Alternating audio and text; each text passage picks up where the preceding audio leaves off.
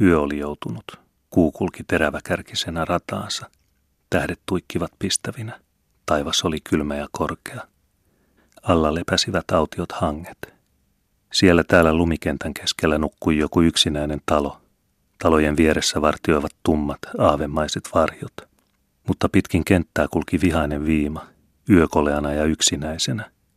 Se tuli vaarojen kaidasta portista hiljaisena kuin huokaus, mutta leveni kentällä kylmäväkeväksi puhallukseksi.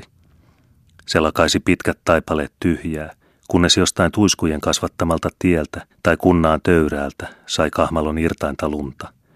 Harmahtavalla hangella juoksi valkean virisevä aalto. Aukea reunamilla ja vaarojen rinteellä katseli kylmän totinen, hiljaa huoahtava metsä. Tämän autiuden keskellä, Kaitaisen järven lakealla jäällä, kulki yksinäinen mies, etukumarassa, molemmat kädet lyhyen takin taskuihin työnnettyinä. Vähän ajettu tie oli äskeisen pyryn jäljeltä epätasainen ja tupertava. Kulkija tuijotti omaan lyhyen varjoonsa, joka häilyi sinne tänne hänen horjahtelevien askeleittensa mukana. Niin olen nyt minäkin, ajatteli hän, yhtä irrallinen ja häilyväinen.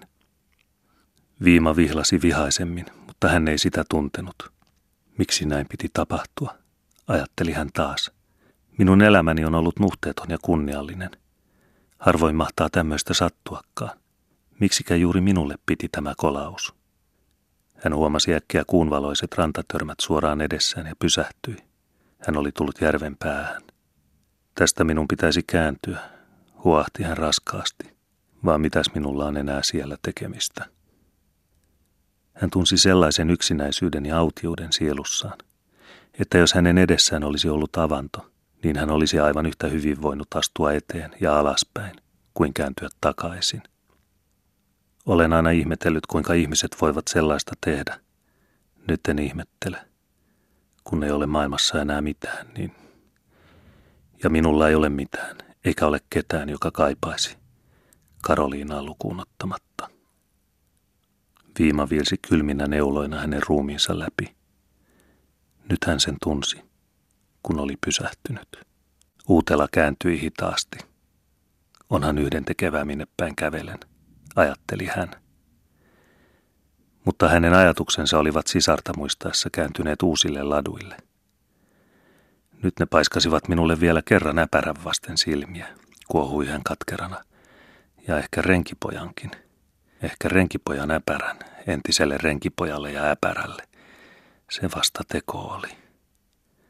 Hän oli niin kuohuksissaan, että hän tuskin sai henkeä vedetyksi, nyt kun viima hänen käännyttyään uhoivasten kasvoja. Ja niin hänen aivojensa läpi kulki koko hänen entinen elämänsä, aina tähän yöhön saakka. Isättömän pojan ilottomat lapsuuden vuodet, vuosikymmenien taistelu, vastukset ja menestys, työn ilo – nuortuva vanhuus, joka ikään kuin vain lämpeni ja syveni loppua kohti, niin kuin hyvän peltomiehen vaot syvenevät vuosi vuodelta. Nyt tämä. Luulemme olevamme isännät ja herrat elämämme yli, jatkoi hän mietteitään.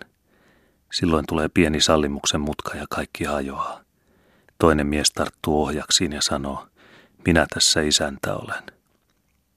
Hän tunsi sinä hetkenä sallimuksen käden suureksi monisyltäiseksi kämmeneksi, joka laskeutuu näkymättömänä takapäin ihmisen hartioille, niin raskaana ja musertavana, ettei voi paikaltaan liikahtaa, eikä enää ymmärrä mitään, ainoastaan tuntee sen painon. Ja onko tämä nyt Jumalan tahdosta, ajatteli hän taas. Mitä hän minusta tahtoo?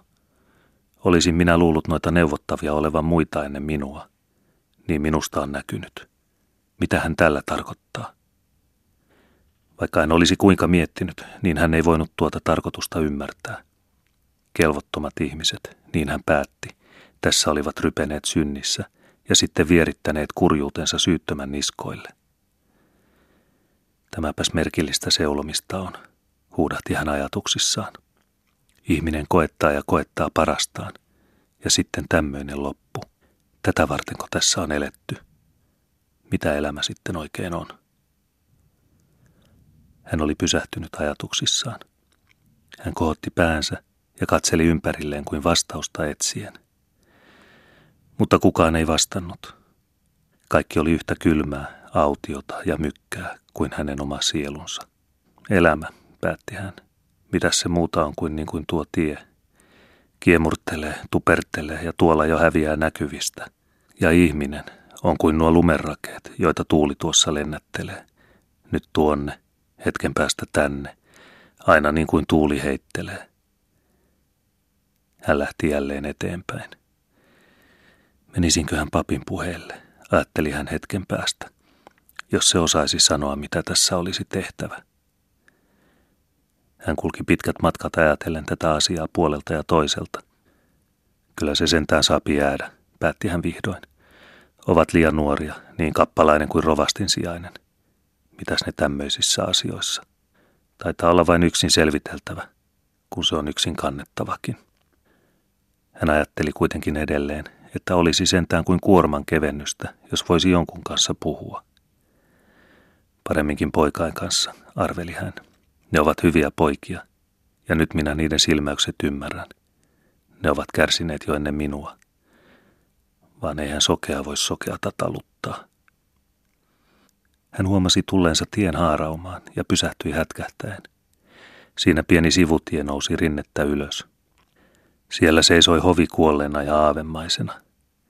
Hän näki korkeitten koivujen varjojen huojuvan salaperäisellä hangella ja kuuli niiden jäätyneiden varpujen hiljaisen kahinan ja naksahtelun viiman kynsissä. Ja tuolla oli Riihimäki. Vanha, vinoon löngähtänyt riihi näkyi olevan kaatumaisillaan. Uudet hirsikasatkin näyttivät niin sortuvan pelottavilta kuun kelmeässä valossa. Kaikki nuo, jotka vielä muutamia tunteja takaperin tuntuivat omaisilta ja rakkailta, näyttivät nyt kuolleilta ja luotaan karkottavilta – Hänelle kertyi vedet silmiin. Ei, eteenpäin minun täytyy, vaikka maailman loppuun. Hän lähti taas astumaan. Mutta viima puski niin vihaisesti hänen ohuen vaatetuksensa läpi, että häntä värisytti. Niin hän pysähtyi ja jäi miettimään. Voinhan sentään maata tämän yön pirtissä. Menen sitten aamulla minne menen. Kun hän astui rinnettä ylös, niin hänet yllätti kammottava tunne. Hän tunsi äkkiä itsensä vanhaksi. Jalat tuntuivat taipumattoman jäykiltä. Niin kuin hän olisi ollut vanha käyristynyt kataja seiväs, joka vain oman käyryytensä jäykkyydellä vielä ponnisti eteenpäin. Mitähän vanhuus onkaan, kysyi hän kauhistuneena.